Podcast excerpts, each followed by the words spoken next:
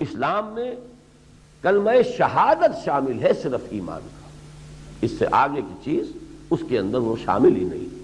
اس میں تو پھر نماز، روزہ، حج زکات جو افعال ہے اعمال ہے نظر آنے والی شے ہے آنکھوں سے دیکھی جا سکتی ہیں، ان کو شامل کیا گیا ہے۔ اور اسی پر پھر جو اہم ترین فتویٰ ہے امام اعظم، امام ابو حنیفہ کا الفق الاکبر کا سب سے اہم فتویٰ۔ وہ یہ ہے کہ کسی شخص کی اس کے عمل کی بنا پر تکفیر نہیں کی جائے گی۔ تاریخ سلاد کافر نہیں قرار دیا جائے گا منکر سلاد کافر قرار دیا جائے گا۔ تاریخ سلاد مجرم ہے تعزیر ہوگی، اسے مارا جائے گا، اسے جیل میں ڈالا جائے گا۔ بعض حضرات جو ہے قتل تک کے بھی اس کا فتویٰ دیتے ہیں، بعض کو کہا امام صاحب نہیں دیتے، امام ابو حنیفہ کے نزدیک نہیں۔ وہ یہی ہے کہ اس کو جیل میں ڈالا جائے۔ یہاں تک کہ وہ توبہ کرے اور وعدہ کرے کہ میں نماز رکھ پڑھوں گا، پابندی کے ساتھ، تب چھوڑا جائے۔ باقی بعض حضرات اسے، لیکن ان میں بھی پھر اختلاف ہے کہ آیا تعزیرن کہا جائے گا یا یہ کہ حدن حد تو اس صورت میں قتل کی ہوتی جب اسے مرتد مان لیا جائے۔ تو بعض لوگ اس انتہا تک چلے گئے کہ جو تاریخ سلاد ہے وہ کافر ہو گیا، مرتد ہو گیا اور اس کو قتل کیا جائے حد کے طور پر کہ وہ مرتد کی حد اس کے اوپر اجرا کر دیا جائے۔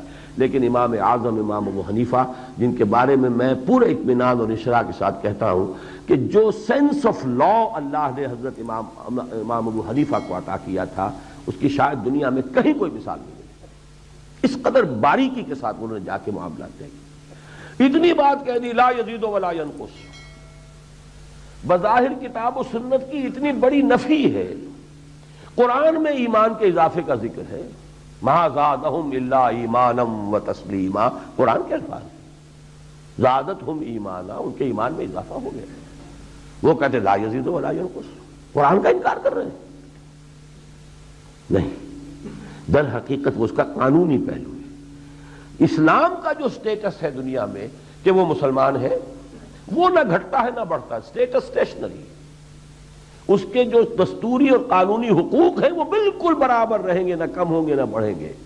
یہ نہیں ہے کہ ایک فاسق و فاجر مسلمان کے جو قانونی اور دستوری حقوق ہیں وہ کم ہیں اور ایک متقی اور بڑے پابند سوم و سلاد مسلمان کے قانونی اور دستوری حقوق زیادہ ہیں۔ لا یزید ولا ینقص۔ اس معنی میں ایمان نہ بھٹتا ہے، نہ گڑتا ہے۔ وہ تو ایک جگہ پر کھڑا ہے۔ بلکہ وہاں تو یہی ہوگا، یا ہے تو پورا ہے، آل اور نن لا۔ یہ ہمارے ہاں فزیولوجی کا ایک قانون ہے، آل اور نن لا۔ کوئی شے ہوگی تو پوری ہوگی، نہیں ہوگی تو زیرو۔ خاص طور پہ یہ جو والنٹری مسلز ہوتے ہیں، ایک مسلس تو ہمارے وجود میں ایسے ہیں کہ جن کو حرکت میں لانا ہمارے اختیار میں وہ خود بخود حرکت میں ہے نہ اسے روکنا ہمارے اختیار میں، نہ چلانا اختیار، جیسے دل کا۔ یہ بھی تو آخر مسل ہی ہے نا۔ یہ جو کنٹریکٹ کر رہا ہے، یہ یہ ہمارے اختیار میں نہیں ہے۔ یہ تو خود بخود ہی چلتا ہے۔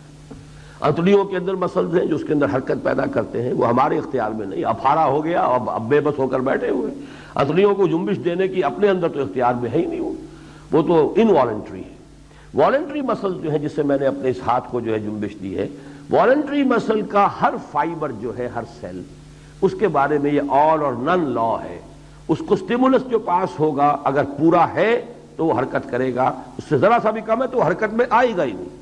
یعنی یہ کہ یا تو حرکت کرے گا پورا کنٹریکٹ کرے گا۔ اور اگر نہیں کرے گا تو بس وہ جمبی سے نہیں کھائے گا۔ آل اور نن لا یہ آل اور نن لا ہے جو اسلام کے بارے میں اس جو ہے وہ مستعمل ہوگا کہ یا تو مسلمان ہے تو ہے بس اس کے تمام حقوق جو ہے دستوری اور قانونی وہ اس کو حاصل ہے یا پھر یہ کہ مرتد ہو گیا تو زیرو ہو گئے۔ بیچ میں نہیں ہو سکتا یہ ففٹی پرسنٹ اور یہ تھرٹی پرسنٹ اور یہ سیونٹی پرسنٹ اس کے قانونی اور دستوری حقوق جو ہیں وہ آل اور نن لا جو ہے اسے گورن تو یہ ہے اصل میں وہ مسئلہ۔ اسی میں تو ٹھوکریں کھائی ہیں۔ سب سے بڑا گمراہ کن فرقہ جو پیدا ہوا اسلام میں وہ خوارج کا تھا۔